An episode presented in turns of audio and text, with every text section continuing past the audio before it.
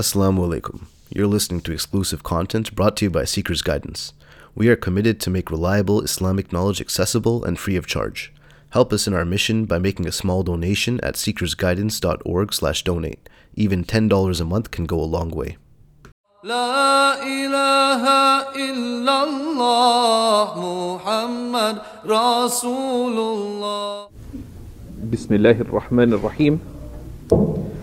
الحمد لله رب العالمين وصلى الله وسلم وبارك على سيدنا ونبينا وحبيبنا محمد ذي القدر العظيم وعلى آله وأصحابه وأتباعه إلى يوم الدين. اللهم فقهنا في الدين وعلمنا التأويل وألهمنا رشدنا يا رب العالمين. الحمد لله In our daily sessions on embracing excellence in which we're looking at one of the great manuals of how one brings prophetic guidance into our lives. We are, which is Imam Al Haddad's work, the Book of Assistance. We've reached the chapter on reciting the Quran. And Imam Al Haddad, in the previous chapter, gave us one of the most important advices possible, which is on the importance of having routines. And the key, Imam al Haddad tells us, to achieving anything in one's life is to have consistent routines that one upholds and that one, do, one does not leave. And that happens, that applies in life in general, and it applies in our deen. And our concern for our habits of religion should be greater than our, our concern for worldly habits. Why? Because Allah subhanahu wa ta'ala tells us, وَالَّذِينَ آمَنُوا أَشَدُّ حُبًّا لِلَّهِ And those who believe are more intense in their love of Allah. So, what is entailed by the believer being concerned more for Allah than they are for anything of this world is that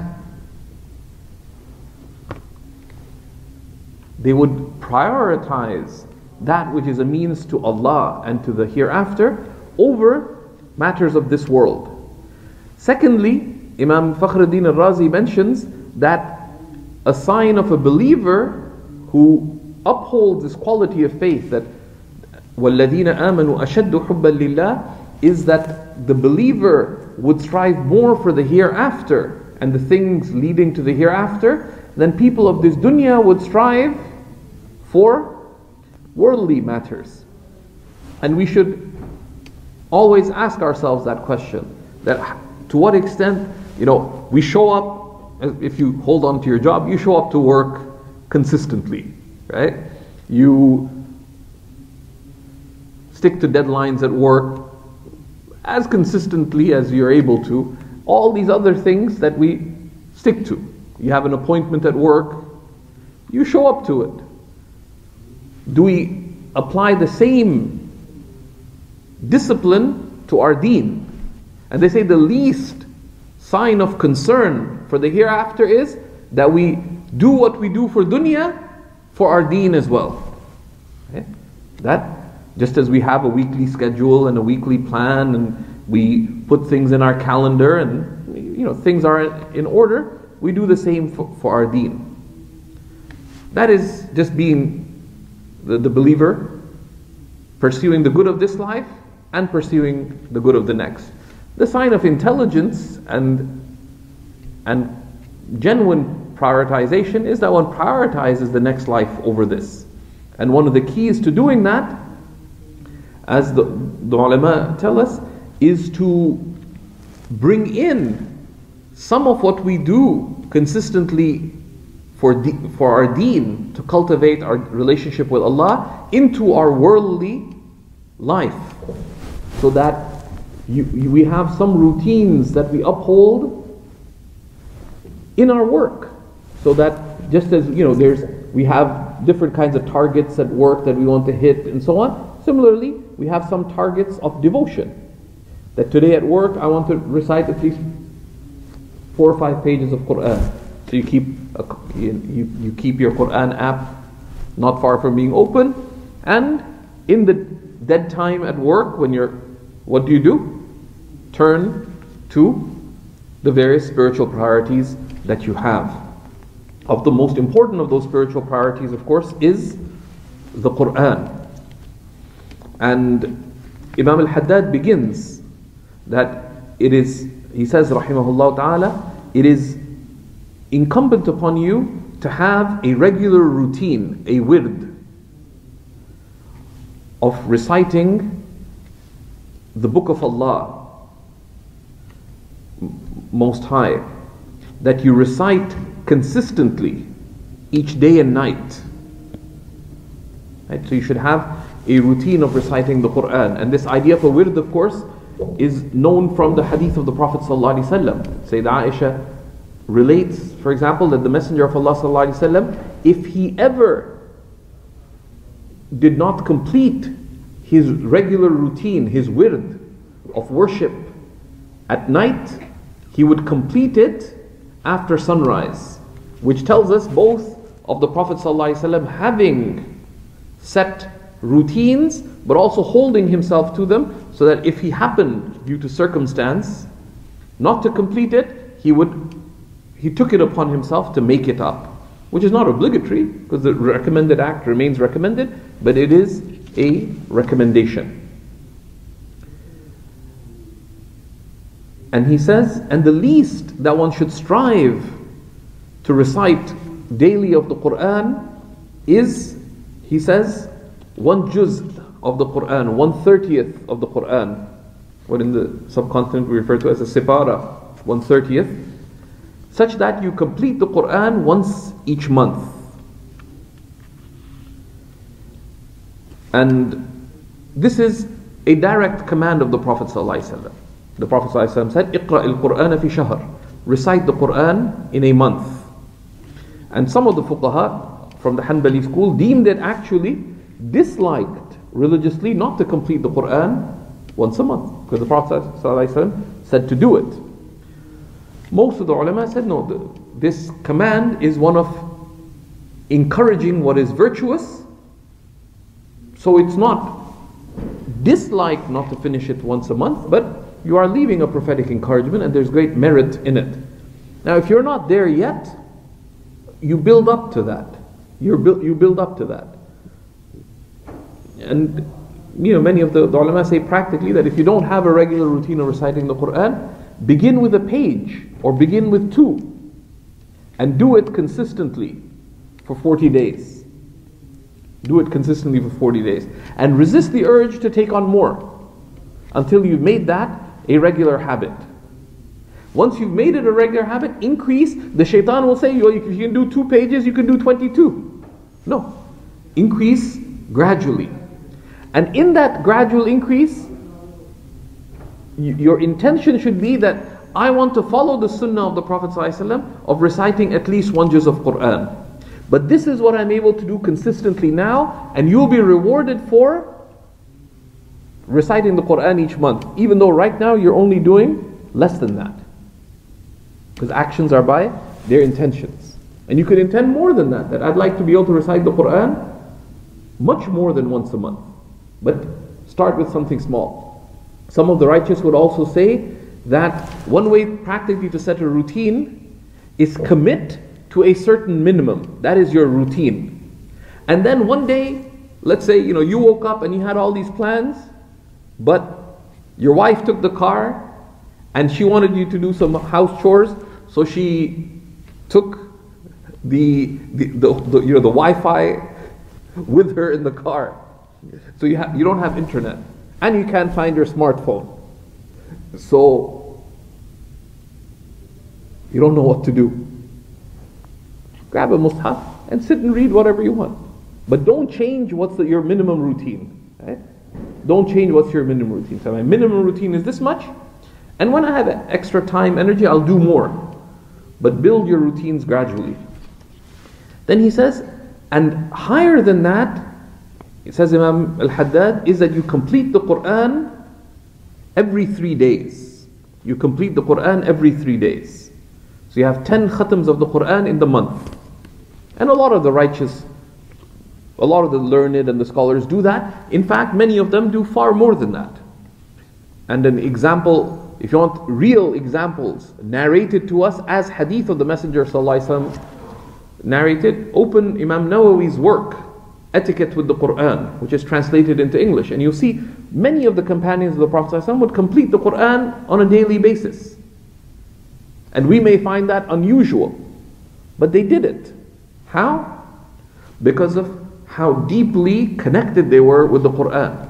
I have a friend of mine who's actually several years younger than me. He's Imam of a masjid in Jordan. He could recite the Quran out loud comfortably in 11 minutes. Like, sorry, recite, you know, one juz of the Quran, one thirtieth of the Quran, comfortably in 10 minutes. Out loud. 10, 11 minutes. And quietly he could do it a minute or two faster. So it's a few hours a day. We spend, many people spend hours a day on many other types of addictions. But there's a difference between addicted to the mundane and being addicted to the divine. So he tells us, and know well that reciting the Quran has a tremendous virtue and a tremendous impact in illuminating the heart. The Messenger of Allah sallallahu said, "The best of the best of the worship of my community is the recitation of the Quran." And then he quotes the words of Sayyidina Ali ibn Abi Talib, may Allah ennoble his countenance, who said, "Whoever recites the Quran while standing in prayer has, with each letter they recite, a hundred good deeds." And whoever recites it while sitting in the prayer has with every letter they recite 50 rewards. And whoever recites the Quran outside of the prayer, while in a state of purity, has with each letter that they recite 25 good deeds. And whoever recites the Quran while not in a state of purity, has with every letter they recite 10 good deeds. These are words of Sayyidina Ali bin Abi Talib Of course, you are, it is permitted to recite the Quran without wudu, but it is not permitted to touch the Quran itself without wudu. In all four of the schools of Sunni Islam. Right? Um, so, this is the tremendous reward of reciting it. The best way you can recite the Quran is in the prayer itself. Is in the prayer itself.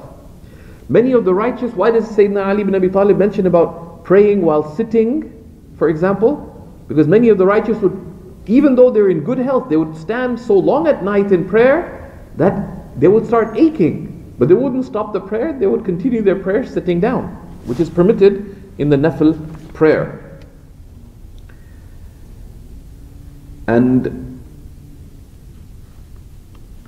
part of the reason why there is such tremendous reward in reciting the Quran, you know, the Prophet ﷺ said, that truly Allah has elect servants amongst His creation. And the people of Quran are the people of Allah and His most elect amongst His creation. It, is, it goes back to appreciating what is the Quran. What is the Quran? One of the, one of the eternal attributes of Allah Most High that Allah has informed us of Himself is the divine attribute of speech. Is an eternal attribute of Allah subhanahu wa ta'ala.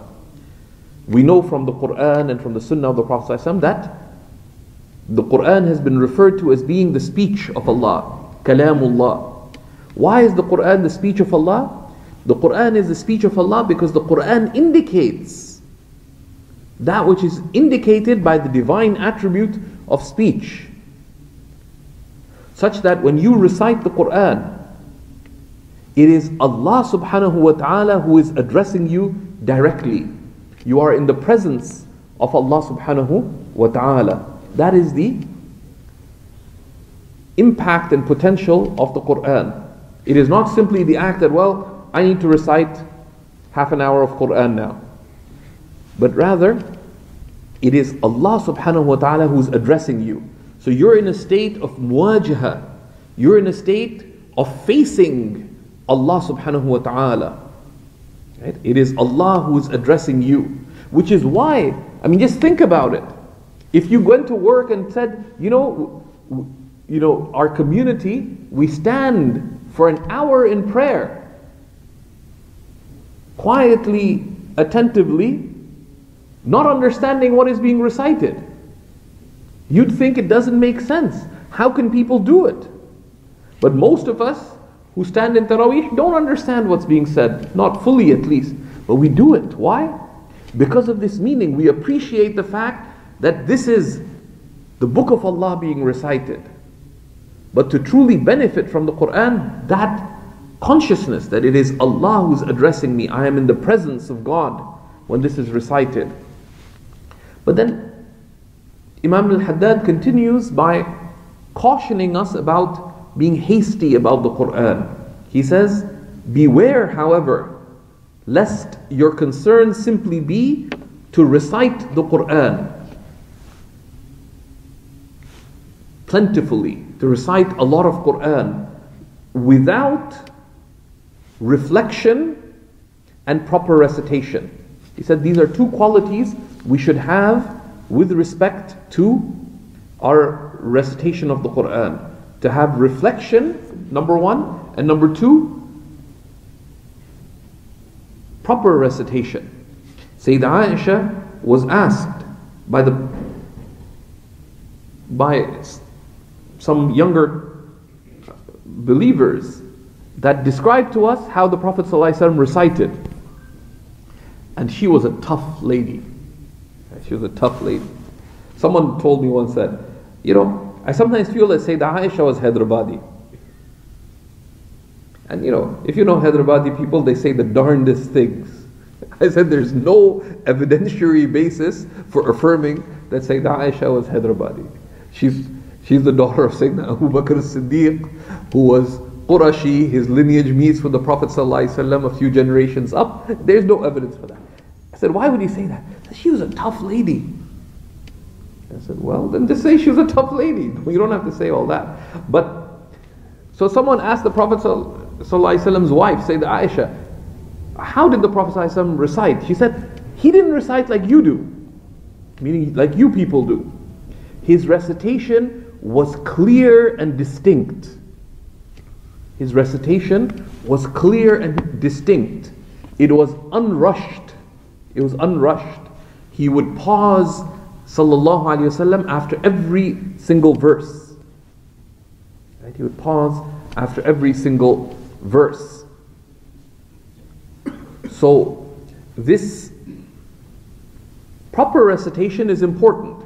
If proper recitation means that you're not able to do one thirtieth of the Quran daily, then do the amount that you're able to do with proper recitation. The other quality is tadabbur, is reflection. Reflection, of course, is facilitated if one knows Arabic. If one knows Arabic, one can reflect directly on what is being recited. Though one can be in a reflective state by having awareness of the one who is addressing you, even when you're reciting the Arabic. However, it is virtuous if you don't know Arabic, with your daily routine of recitation, read a little of the translation of the Quran daily. How much? Whatever mix of recitation of the Quran plus reading of the translation is facilitated for you. Some people like doing 50 50, 80 20, whatever Allah opens for you, it is all good.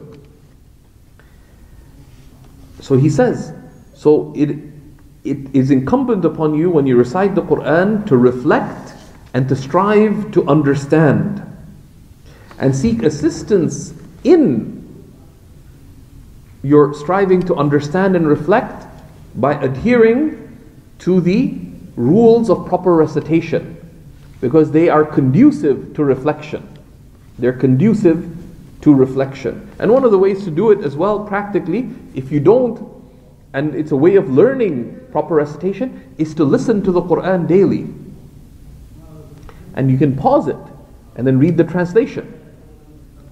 And the ulama say that if you had a choice of listening to the Quran, then reading the translation, or reading the Quran, the reading the translation, then listening to the Quran, they said read the translation before you listen to it. Because rationally, meanings come before words. And meanings come before words. Right? So if you listen to the translation of the meanings first, then you listen to the, a good recitation, it is more conducive to be reverential when you listen to the, to the verses being recited or you recite them yourself. And then he says, and bring to your heart the tremendousness of the one who is addressing you. Bring to your heart the tremendousness of the one who is addressing you. Sayyidina Al-Imam Ja'far ibn Abi, uh, Sayyidina Al-Imam Ja'far as-Sadiq, who is of the descendants of Sayyidina Ali and Sayyidina Fatima, several generations down. He said, Allah has manifested Himself to His creation in His book, but most of them pay no attention. Right? We focus on, I need to recite the Quran, I need to finish my routine, I need to do this. Whereas what is significant is that this is Allah Most High who is addressing you. And even the fact that there's reward in it is secondary. Right? One of the early Muslims said, What a difference between the one who attends the walima for the walima and the one who attends the walima to meet the one they love. It's summertime coming and all these weddings happening. So I talked to my brother in law, there's that wedding. He said, I don't want to go, but the food's excellent. I said, oh, let's go then. So you just showed up because you know there's good food. And you there's somewhere else you, you showed up, not because it's a feast, but because you love the person who's there. Similarly, Allah has promised all kinds of reward out of mercy to us. But the true reason to recite the Quran, this is the book of Allah. And that's why Sayyidina, it's related from Sayyidina Umar, that when he'd pick up the Quran, he would kiss the Quran and place it against his eyes and say, هذا كتاب ربي, هذا كتاب ربي. This is the book of my Lord. This is the book of my Lord. So, and then he said, and bring to mind that you are in the presence of the one whose book you are reciting. And that it is Allah who is commanding you and prohibiting you directly when you recite the verses of commands and prohibitions. And when He gives you admonition or counsel in the Quran, hear it directly from Allah subhanahu wa ta'ala. And also, when Allah subhanahu wa ta'ala praises the good, don't just say, well, yeah, Allah praised those people. No. Ask Allah to be of the people of that quality. When Allah speaks ill of the wrongdoers, of Fir'aun, don't just say, what a loser. All of us have some Fir'aun within us. All of us have some Qarun within us. And all of us have the possibilities to be prophetic in our conduct when the prophets are mentioned. Just don't jump into any ocean because the sea may not part for you. Um, and when you recite verses that talk about divine oneness and magnifying Allah, fill your heart with magnification of Allah subhanahu wa ta'ala. And one of the keys, even if you don't know Arabic, to benefiting from the Quran is learn the 99 names of Allah. Why? Because they are keys to appreciate what is going on in any set of verses. Because there'll be almost no page of the Quran where Allah does not refer to Himself by some of His most beautiful names. And each of the names tells us about qualities that Allah subhanahu wa ta'ala has. So if you familiarize yourself with those names, if you don't get anything else, say, oh. And for example, He is Al Azizul Jabbar. You say, I know what Al Jabbar. Right? So you remind yourself of those names of Allah subhanahu wa ta'ala, and that keeps one's focus and one's veneration. Similarly, he says, when you recite verses where there's a promise, a wa'd, a promise, or a threat, then fill your heart with a sense of awe, right? Or a sense of longing. And one of the ways to do that in one's voluntary recitation is, for example, if a verse comes about Jannah, repeat the verse several times. You don't do that within the obligatory prayer, particularly if you're leading people. But if a verse moves you, repeat it several times. It's from the Sunnah. It's related that the Prophet ﷺ spent all night repeating one verse. And the Sahaba who, Sahabi narrated that said, I looked at the beard of the Prophet ﷺ and he was dripping with tears.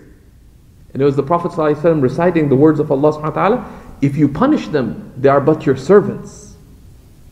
They're but yours. They belong to you.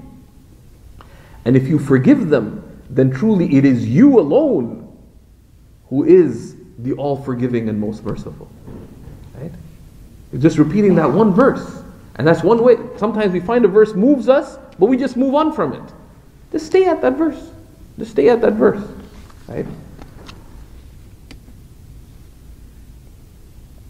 And if you recite verses that have a command or a prohibition, then be grateful. I'd be grateful to Allah subhanahu wa ta'ala. And this is not immediately intuitive, but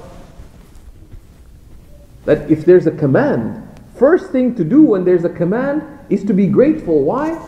Because if Allah had willed, He would have just left, let us be without guidance. And He found you at a loss and He granted you guidance. When the, when the Prophet ﷺ and the Sahaba were digging, were building the, the Prophet's mosque, they sang Allahumma lawla anta mahtadayna, O Allah, were it not for you, we would not have been guided. وَلَا تَصَدَّقْنَا وَلَا صَلَّيْنَا And we would not have given in charity, nor would we have prayed. Right? And then they continued. So they're, they're reciting these verses of poetry. That, oh Allah, were it not for you, we would not have been guided. So when there's a command, respond to it with gratitude. Whether it's a command relating to, okay, salah wa atu zakat. Because too often we consider the, the acts of worship to be duties and burdens, but they're gifts. First thing to do with a gift is to have gratitude. If someone gives you a gift, first thing you don't you say is, "Oh my God, I have to take the, the wrapping off." what a burden! Right? The point of the gift isn't the fact that there's complicated wrapping, but it's the gift itself. You have gratitude.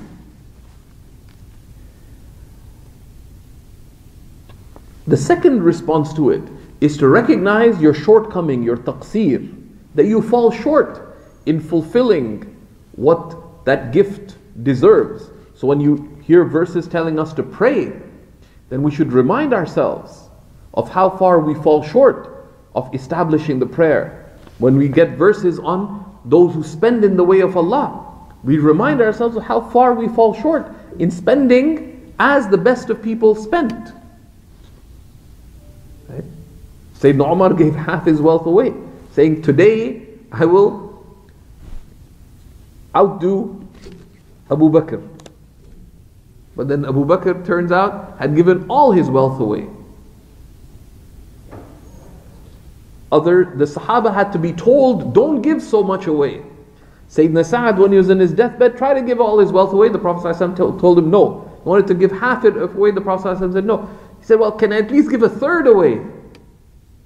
And the Prophet ﷺ said, Okay, give a third, but a third is a lot. Because for you to leave your family taken care of is better for you, as the Prophet ﷺ indicated in his response.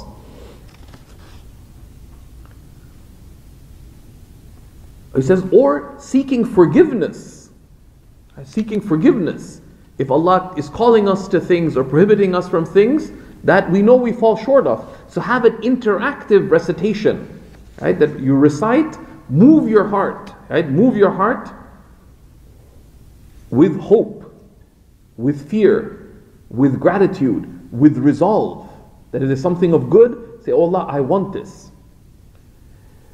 Out of love, out of love for Allah subhanahu wa ta'ala, out of make dua. The Prophet ﷺ would pause. If there's verses on Jannah, ask Allah, oh Allah, grant me this.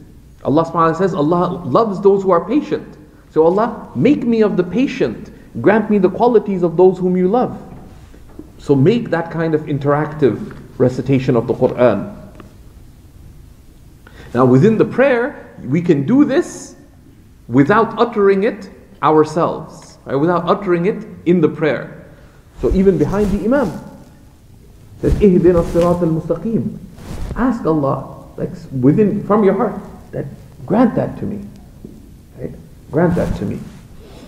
Then he says, and know well, so Imam al-Haddad continues, know well that the Quran is the encompassing ocean, is the encompassing ocean. Right? And why is the Quran referred to as an ocean? For various reasons. One, because you traverse it to get to Allah subhanahu wa ta'ala.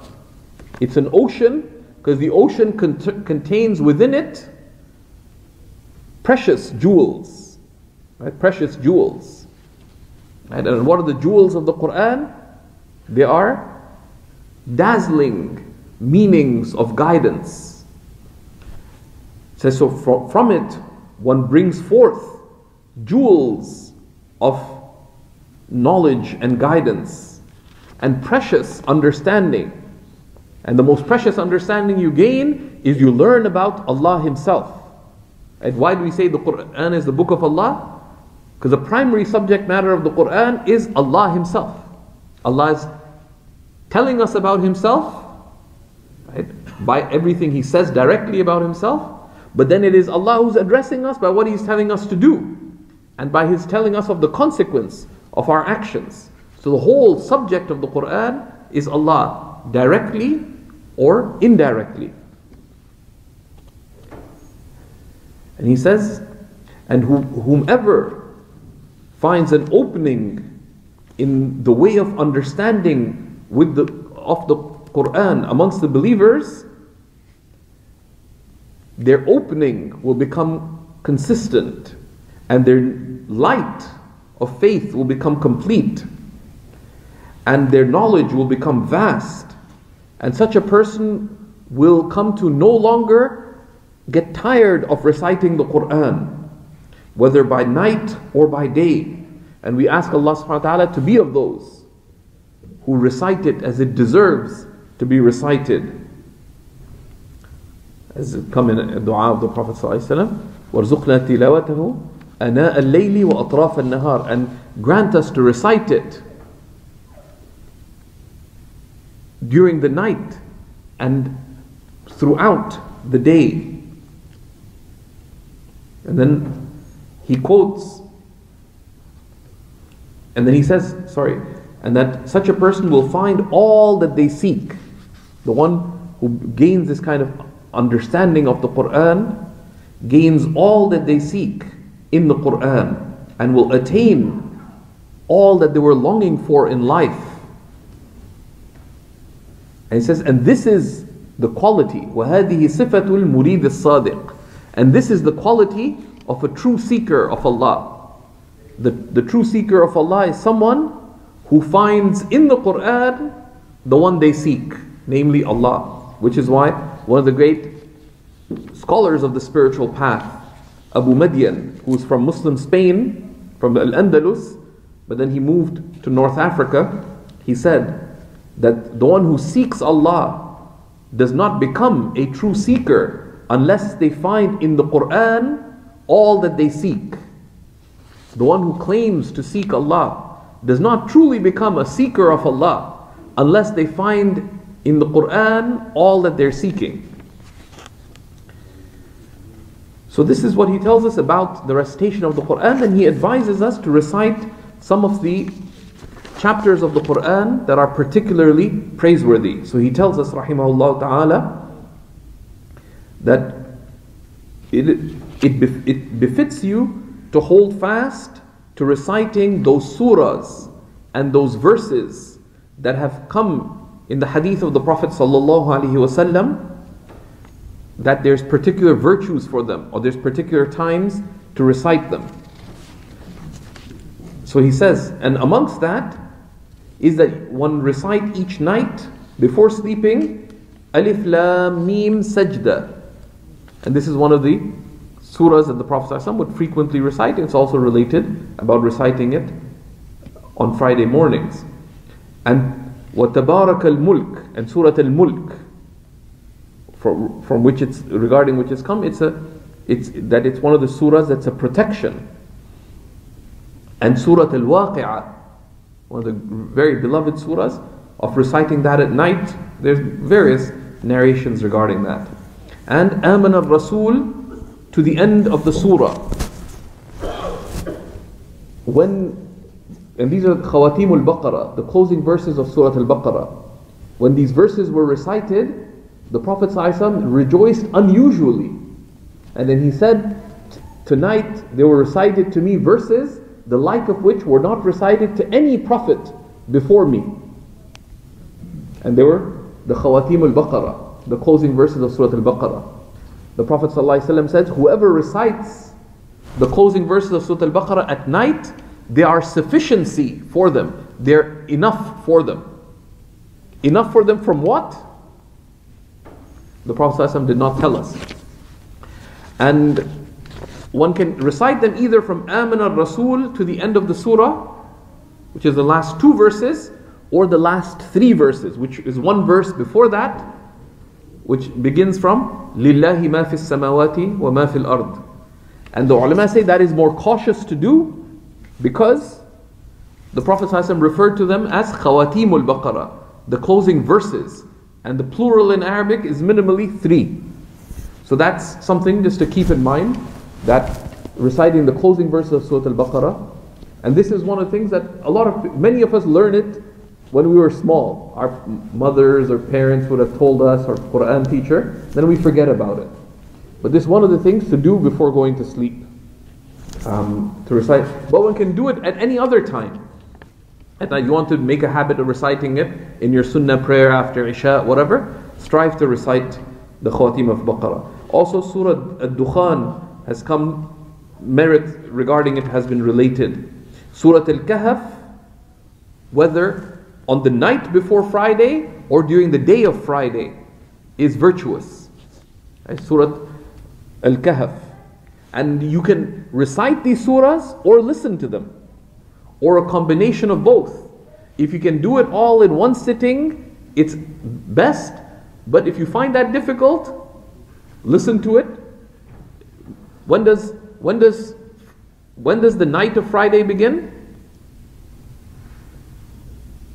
When does the night of Friday begin? At Maghrib on Thursday night.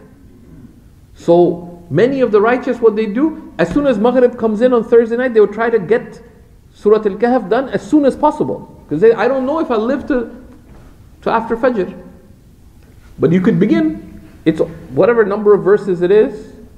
Right? Recite a few verses after Maghrib, a few after Isha, a few before sleep, a few after Fajr, and you'll have much of it done early on. Um, and then he mentions a number of other virtuous verses, such as what are referred to as the Munjiyat al-Sab'a. Um, you know, there's verses, the salvific um, verses, and he says, and from that is that when you wake up and when you go to sleep, to recite the opening verses of Surah Al-Hadid. This is related from some of the Salaf, the virtues of the opening verses of Surah Al-Hadid, which glorify Allah subhanahu wa ta'ala, and the closing verses of Surah Al-Hashr, which tell us firstly about the greatness of the Quran and tell us about many of the names of Allah subhanahu wa ta'ala. And also to recite Surah Al Ikhlas and Qul A'udhu bi Rabbil Falaq and Qul A'udhu bi Rabbil Nas three times each. The, the three Quls are rec- generally recommended sunnahs after every obligatory prayer. The three Quls. Because of the great meanings that they contain. They are particularly recommended after the Fajr prayer and after the Maghrib prayer. They're particularly recommended. They're recommended after every prayer, but particularly recommended after the Fajr prayer and after the Maghrib prayer. Why? Because these are statement, it's a statement of divine oneness and a seeking of protection from every conceivable harm. In Surah in Qul Rabbil Falaq and Qul Rabbil Nas.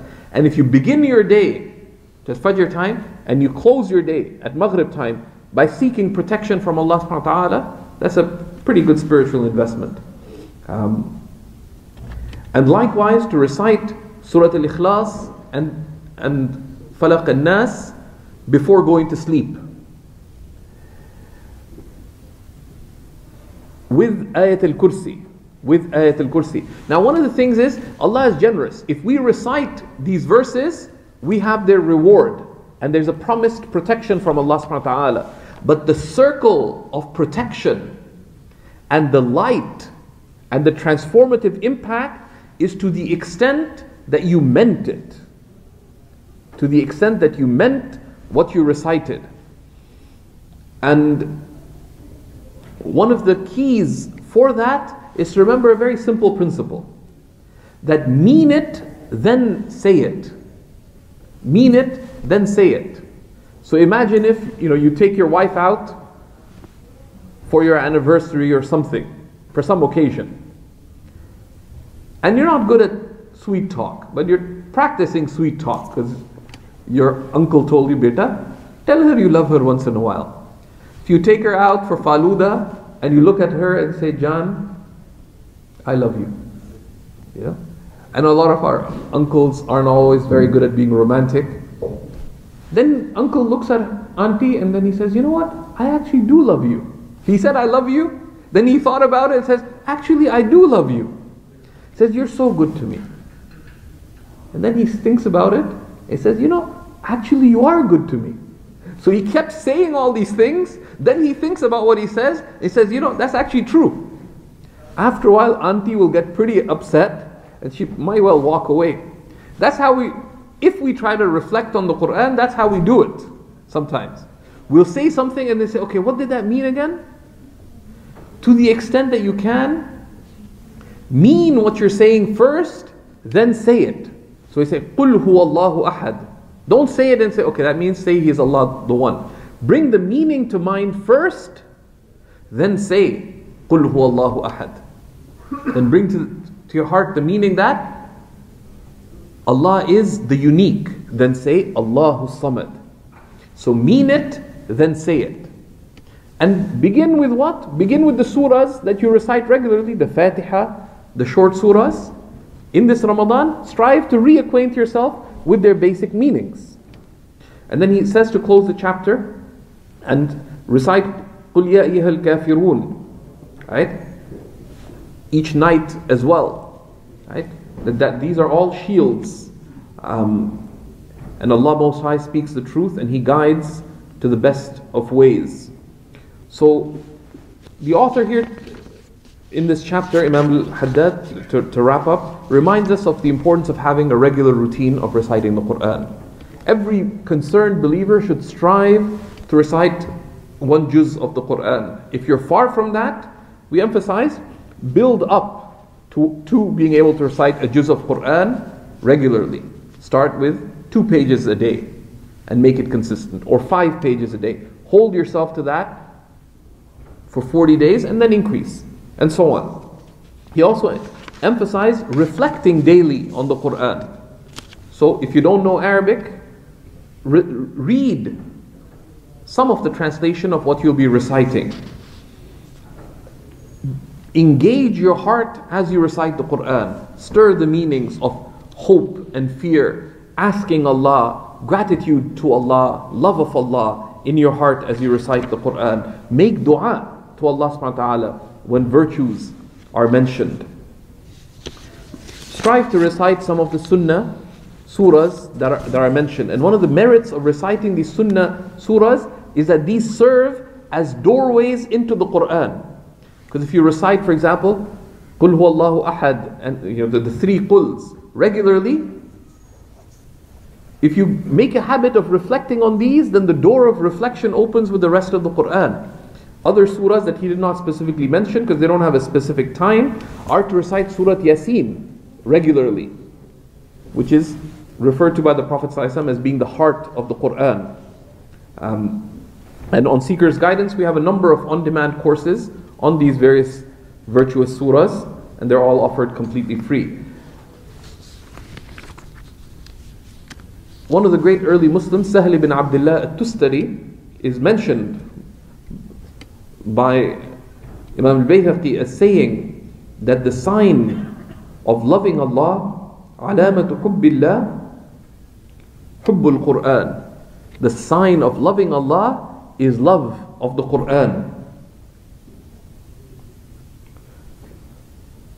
وعلامة حب القرآن حب النبي صلى الله عليه وسلم. But the sign that you love the Quran is love of the Prophet صلى الله عليه وسلم. Why? Because he is the Quran embodied. كان خلقه القرآن. His character was the Quran. And if you want to know any virtue in the Quran, look to the Prophet ﷺ. He is the perfect embodiment of everything praised in the Quran. So the sign of loving Allah is love of the Quran, and the sign of loving the Quran is love of the Prophet The sign of loving the Prophet said Sahl ibn Abdullah is to love his sunnah. Because what else does it mean to love the Prophet unless you love what he came with, his example sallallahu alaihi wasallam. And then he continued, and the sign of loving the sunnah is to love the hereafter, is hubbul akhirah. Because the first point of knowledge, the ulama tell us, is what Allah tells us in the Quran, addressing the Prophet ﷺ, وَلَلْآخِرَةُ خَيْرٌ لَكَ مِنَ الْأُولَى And truly the next life is better for you than this life. And what is the sign of loving the hereafter? He says, وَعَلَامَةُ حُبِّ الْآخِرَةِ بُغْضُ الدُّنْيَا And the sign of loving the hereafter is to hate worldliness. Is to hate worldliness. But worldliness does not mean the things of this world. Worldliness is anything in this life that busies you away from Allah subhanahu wa ta'ala. So you're eating faluda out of gratitude to Allah is not worldliness. But you're putting on a fancy thobe so you can look smarter than Imam Nafis, he's always impeccably dressed, is worldliness. Why? Because you didn't do it for Allah subhanahu wa ta'ala. So we ask Allah subhanahu wa ta'ala to, to grant us love of the Quran and to make us of those who bring a habit of the Quran into our lives. أقول قولي هذا وصلى الله وسلم وبارك على سيدنا ونبينا محمد وعلى آله وصحبه وسلم والحمد لله رب العالمين Thank you for listening. This lesson was brought to you by SeekersGuidance, the world's first truly global Islamic seminary. Visit seekersguidance.org to access reliable Islamic knowledge taught by qualified teachers. We offer a wide range of courses, podcasts, articles, and a world class answer service, all completely free of charge. This is made possible solely by supporters like you. Be a partner in this blessed work by making a small donation at seekersguidance.org/donate. Even $10 a month can go a long way. Our beloved prophet, peace and blessings be upon him, said, "Whoever guides someone to goodness will have a similar reward." So don't forget to share this lesson and join us in spreading prophetic guidance.